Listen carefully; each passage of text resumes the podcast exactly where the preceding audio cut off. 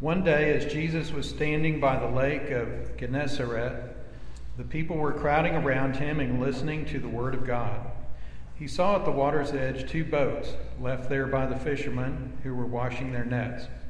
He got into one of the boats, the one belonging to Simon, and asked him to put out a little from shore. Then he sat down and taught the people from the boat.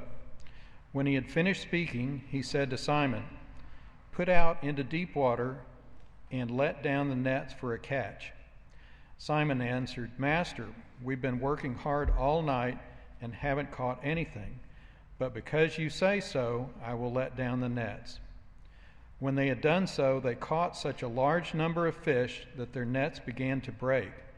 So they signaled their partners in the other boat to come and help them. And then they came and filled both boats so full that they began to sink.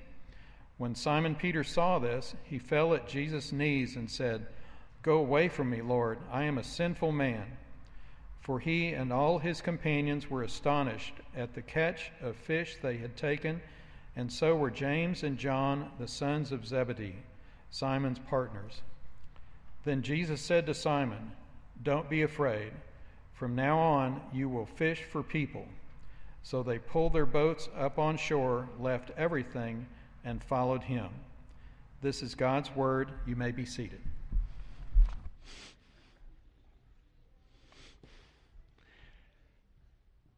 I want to thank Mark for um, the opportunity to speak tonight. He was busy this afternoon and wanted to make sure that, uh, with the timing of that, uh, that everything would run smoothly. And so he asked me to be ready to speak tonight. I'm always honored to have the opportunity to stand up in this pulpit I must, while I have this opportunity, uh, share a couple of things um, about the mental wellness ministry that are coming up that uh, I'm intimately involved with. I worked with Don and Carol Hollins as leaders of this ministry, and uh, in our bulletin, we've advertised over the last several weeks about several things, and one of them is coming up this coming weekend the Pathways to Hope Conference. Uh, this is a mental wellness conference actually going on here in San Antonio sponsored by NAMI, by the county, and by several other groups. And um, it's free. It's down at the Tobin Center. And I encourage you to go to their website to check it out. You have to register first before uh, you can participate in it. But um, it is an excellent, looks to be an excellent conference. And I'm looking forward to going and attending and seeing all the different things that they say about uh, mental wellness and reaching out to mental wellness and, and working with those folks. Closer to home, we have several different opportunities. One is uh, something that I lead on Tuesday nights. It's called Family Grace Groups. It's essentially a, um, a family support group. It's meant for families of those who have mental wellness issues. And uh, we did this in the spring, and things went well. And we're going to begin meeting again in September, uh, the first Tuesday of September. And so we're looking forward to that, and we invite everyone to join us. We have a 14 week uh, curriculum that we go through. And so we'd enjoy anyone who'd like to join to come with us, visit with me afterwards about that, or call or visit with Don and Carol about that. They know all about what this is involved with. They also are going to be starting a NAMI class, family to family class, uh, the second week of September on Tuesday night as well. So be sure to notice those things. There's more information in the bulletin. We'd love for you to participate in those. So, those are very good. Uh, before we get started, I'd like for you, we're going to be in Luke chapter 5. You've just read from the text of the evening. Let's pray as we begin. Father, you have blessed us in many, many ways today. You blessed us with good rain this morning. You've blessed us with good friendship, good worship today as a church. And Father, now we have an opportunity to come together to look at your word, to learn more about you and about the way to live life. I pray, Father, that you will enlighten us and instruct us at this time. And Father, more than that, I pray that you will help us as we seek to grow and go throughout this week. I pray, Father, that as we go from this place, that you will take us and you will help us as we seek to spread your kingdom ever greater everywhere we go. It's through your Son we pray. Amen. Now, of course, I must share a short story as I begin my lesson tonight. It's kind of connected to the lesson. A woman decides to have her portrait painted, and she tells the artist, I want you to paint me with diamond rings, a diamond necklace, emerald bracelets, a ruby brooch, and a gold Rolex watch. The artist says, But you're not wearing any of those things right now. I know, she says, but in case I should die before my husband, I'm sure he will remarry right away, and I want his new wife to go crazy looking for all the jewelry. so I want us just to think for a second about material things, material things that we have. And I want us to think about spiritual things. Because essentially, at the top of your sheet, and I hope, did everyone get a handout tonight? We have handouts, and I, we're going to be working through that handout. And at the top of the handout sheet is a question. And that question is Are you willing to give up everything and follow Jesus? This is a picture of a good friend of Lori's and mine. His name is the man uh, uh, Everett Brittingham. He's a fine leader of the Comite Church of Christ. This is the small church that I established. Uh, well, I didn't establish, God establishes the church but it's a church that I worked with while I was in San, in, uh, not San Antonio, but Louisiana and Baton Rouge. Uh, I was there for eight years, and uh, my children were born there. Melinda calls herself a Louisianan for that reason, whatever a Louisianan is. But um, uh, we took that picture on July the 30th in that kitchen right there. Uh, on August 12th, it started raining in Baton Rouge, where he lives. And on August 13th, it flooded this house, and it looked about like that, all the way up to the rafters. That family lost everything. He and his daughter, who lives with him, his wife has already passed away, lost both their cars, cars, and everything you saw in that picture. Everything. Though not for the same reason, but I come back to this eh, the question because as I thought about this question, as I thought about this story of Jesus, it makes me think about am I willing to give up everything that I own for Jesus? Am I willing to walk away from everything for Jesus? Whenever the topic of Christians and money comes up, it's not always concerning fundraising or building of buildings or, fo- or focusing on the material worlds. It's a concern about the whole of the Christian walk. It's a concern of everything that I have and do. It's a focus on the reality that our faith is impacted by every decision I make, not only at the grocery store when I go and buy groceries like I did yesterday, but it's also impacted by when I'm at my computer screen and buying things from Amazon and those kind of things. William Temple put it this way the spiritually minded person does not differ from the materially minded person, chiefly in thinking about different things, but in thinking about the same things differently. It's possible to think materially about God and spiritually about food.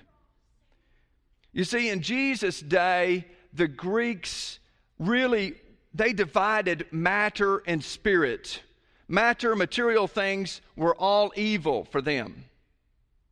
They were things that were considered uh, infected by evil things. And so anything that was made of matter was wrong, was to be done away with, was to disintegrate at the end.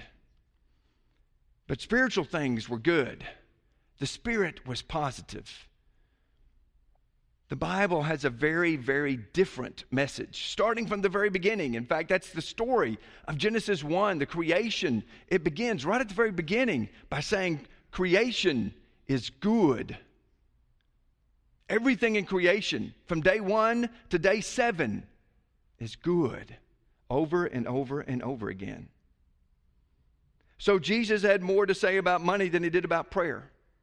He had a whole lot to say about money. He had a whole lot to say about material things. And that was because he wanted people to understand spiritual things.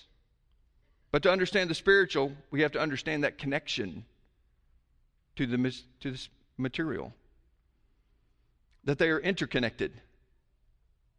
Think for a second. Who is Jesus? Think about the incarnation. What is the incarnation? The incarnation is a connection of the spiritual and the material. That is what Jesus is, is doing. He's wanting to connect both of these things together. We are not to think of ourselves as spiritual self and a material self, but together, all one thing. Our souls are not souls temporarily in bodies that are going to be gone one day, but we are going to continue to have bodies. 1 Corinthians 15 affirms that clearly. So the idea of body and spirit being one and coming together is very much addressed and lived out by Jesus. And that's something that he stresses in the call of Peter.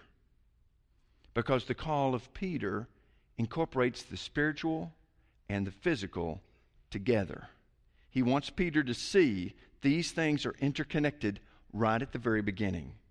So look with me at the text in Luke chapter 5, starting right at the very beginning. And let's kind of separate the text out for just a few minutes. It can be divided into eight parts, which I'll explain. And I'm dependent upon a scholar by the name of Ken Bailey for his information that I found quite helpful.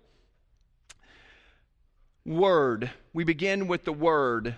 Jesus in verse 1, 2, and 3 is teaching. That's where this passage begins. That's where this story begins. One day, as Jesus was standing by the lake of Gennesaret, he's teaching.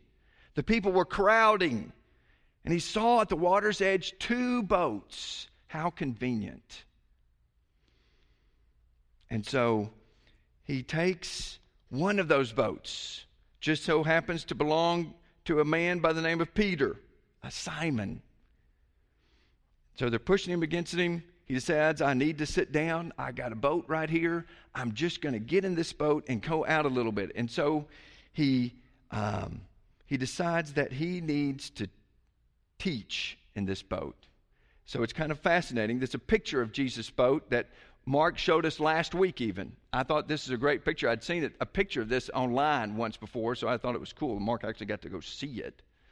But um, um, as he said last week, uh, this is uncovered a few years ago.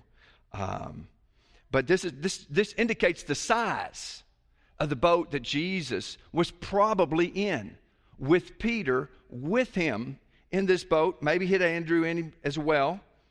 Uh, but he teaches from this boat. There's Peter in there with him. And what's interesting is Peter and Jesus already know each other.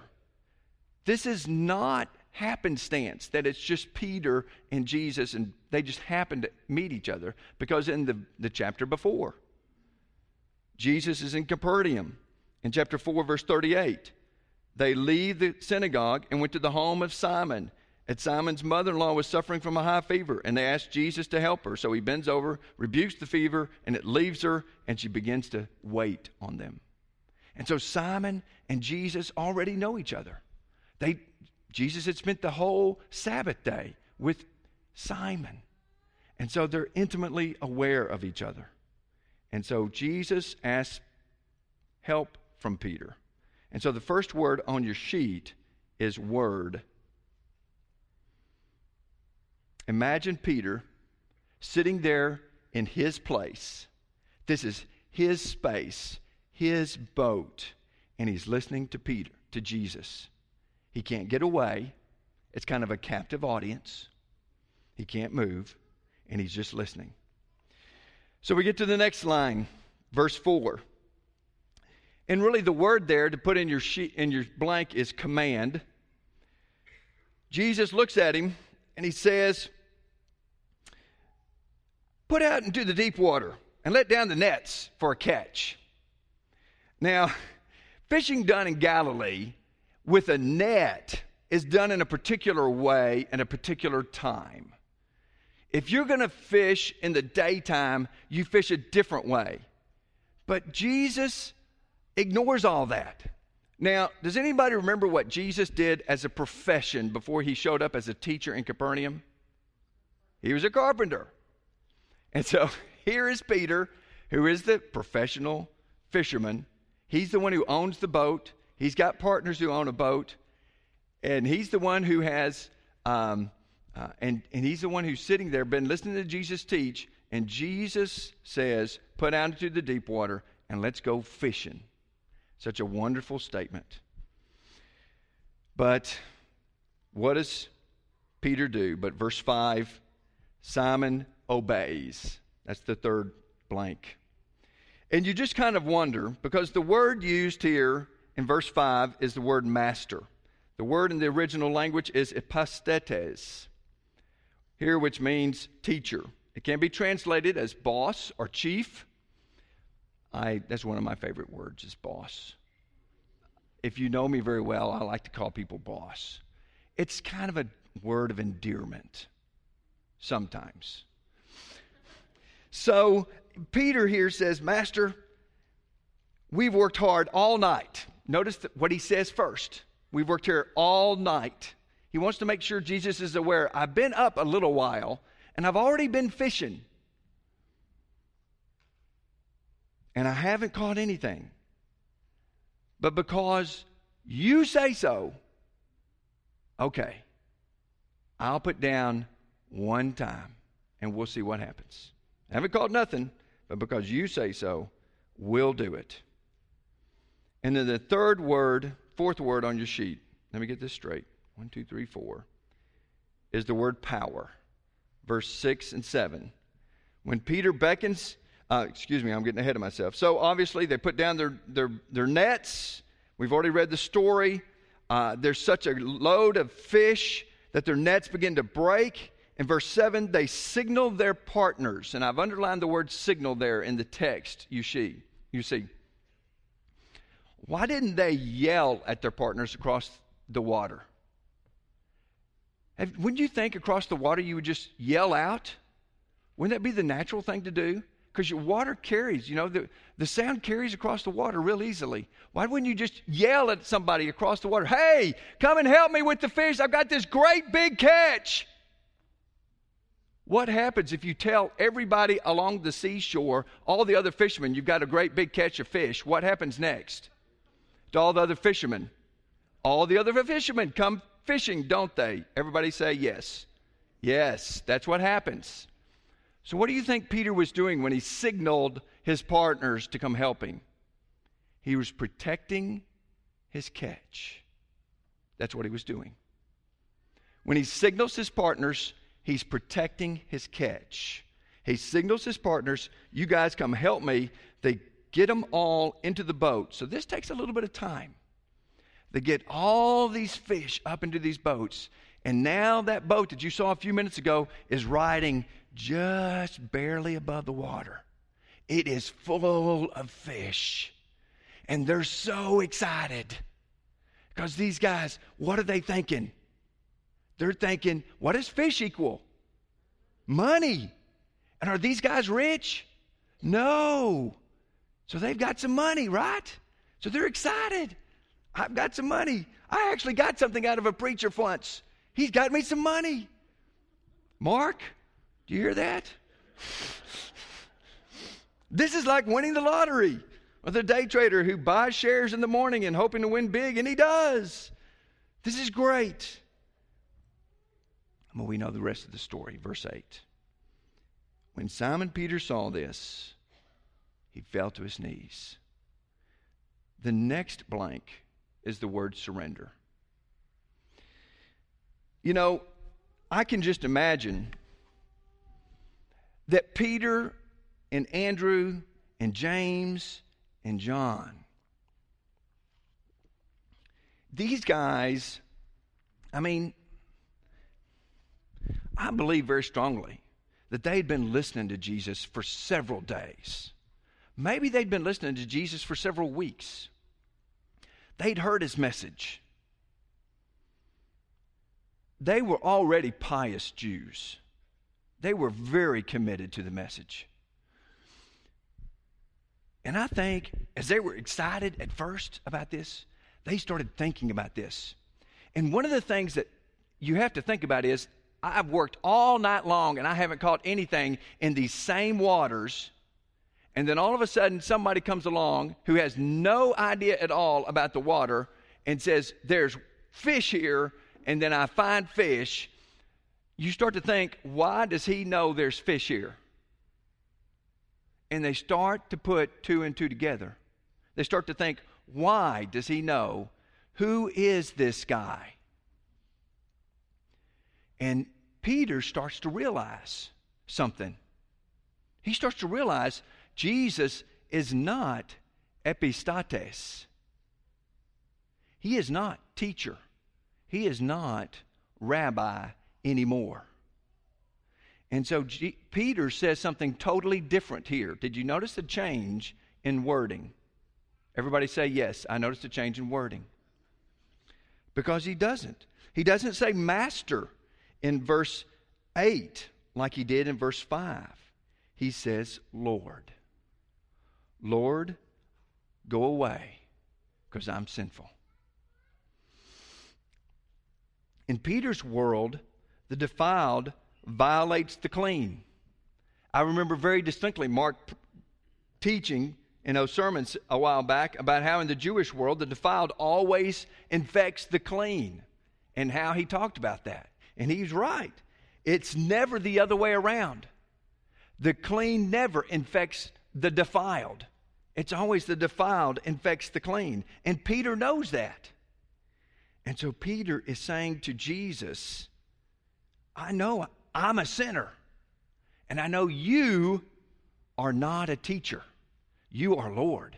You are something different. You are. I think he's thinking about him being Lord and Messiah right here and now. I don't know if he knows all of that right now, but he knows he's something really, really special.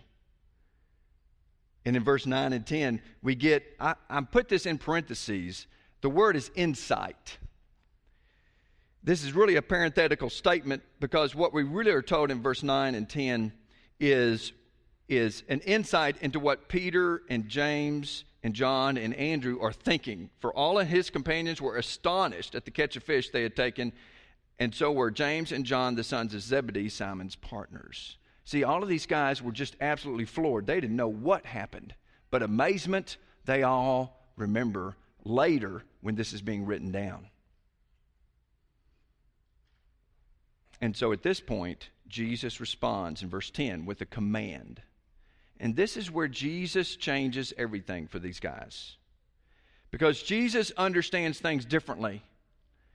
And so he gives a command. This is your next blank. Jesus understands things differently. In his new kingdom, the clean Jesus can purify the unclean Peter. All that's needed is contact. That's all that's needed.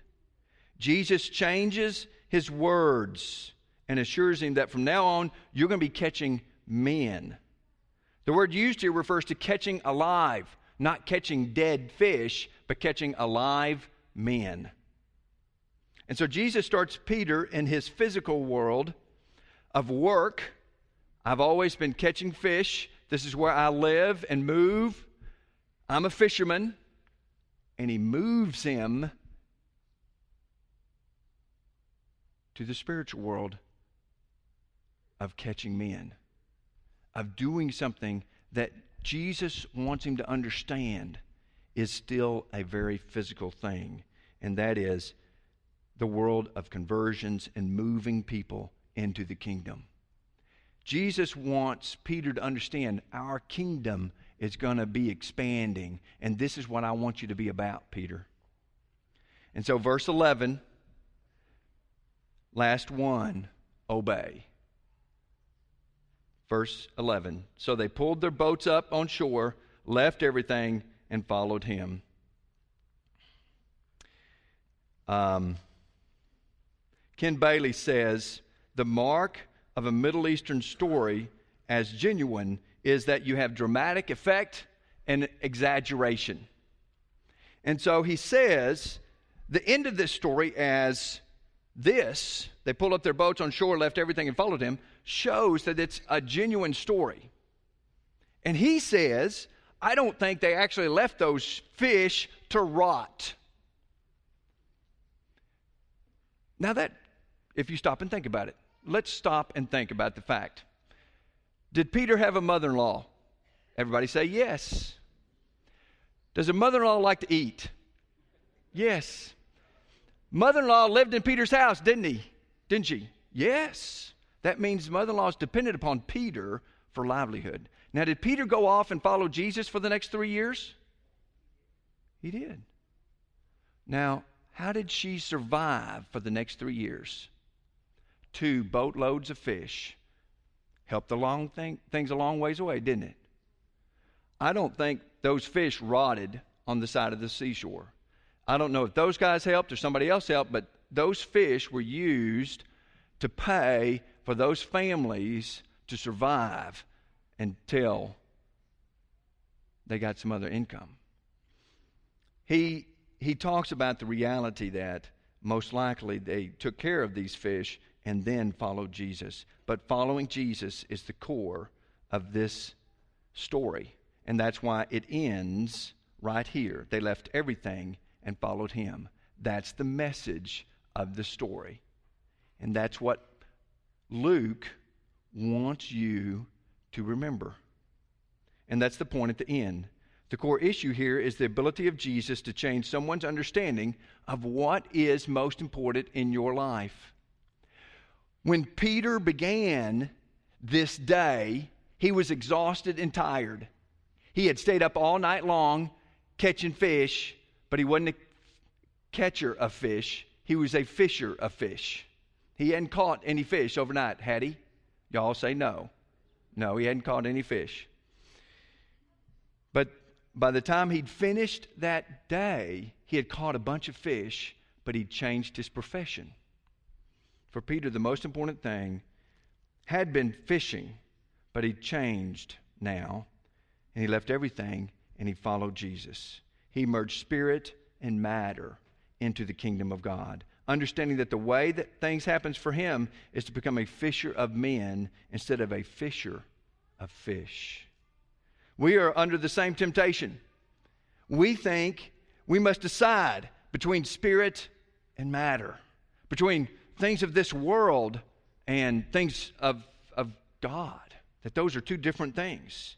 But the reality is, we merge them both in the kingdom of God.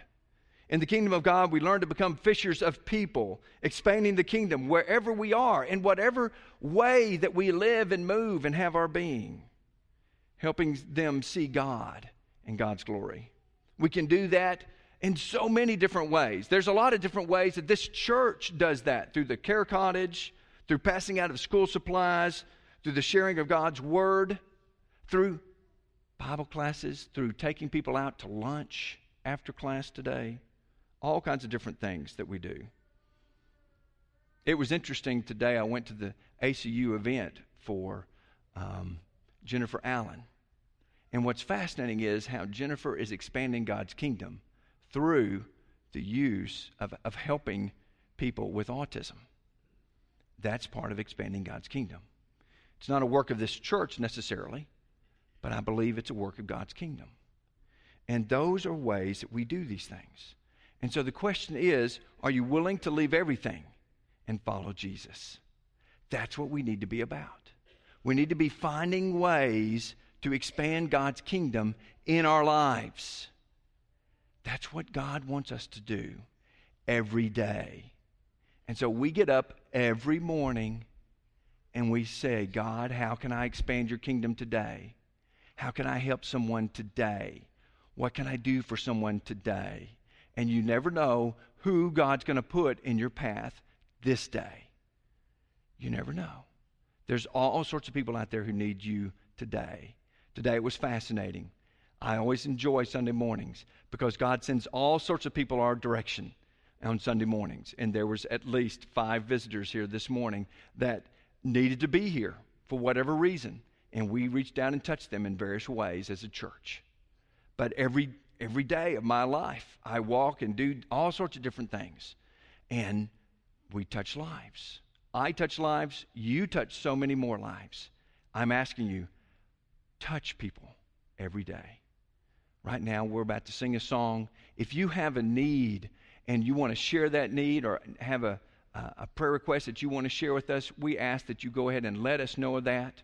Uh, we would love to hear from you right now as we stand and sing this invitation song the earth you reign on high. every mountain stream, every sunset sky. But my one request, Lord, my only aim, is that you reign in me again. Lord, reign in me, reign in your power over all my dreams in my darkest hour. You are the Lord So won't you reign in me again? Over every thought, over every word, may my life reflect the beauty of my Lord. You mean more to me than any earthly thing. So won't you reign in me again? Lord, reign in me, reign over all my dreams in my darkest hour. You are the Lord of all I am. So won't you reign in me again? If you're unable to partake of the Lord's Supper this morning, it will be available for you in the room behind me uh, after we after we sing or as we sing the song. You can proceed to that and you can be served at that time. We're going to sing the steadfast love of the Lord, and then after that we'll have our closing prayer.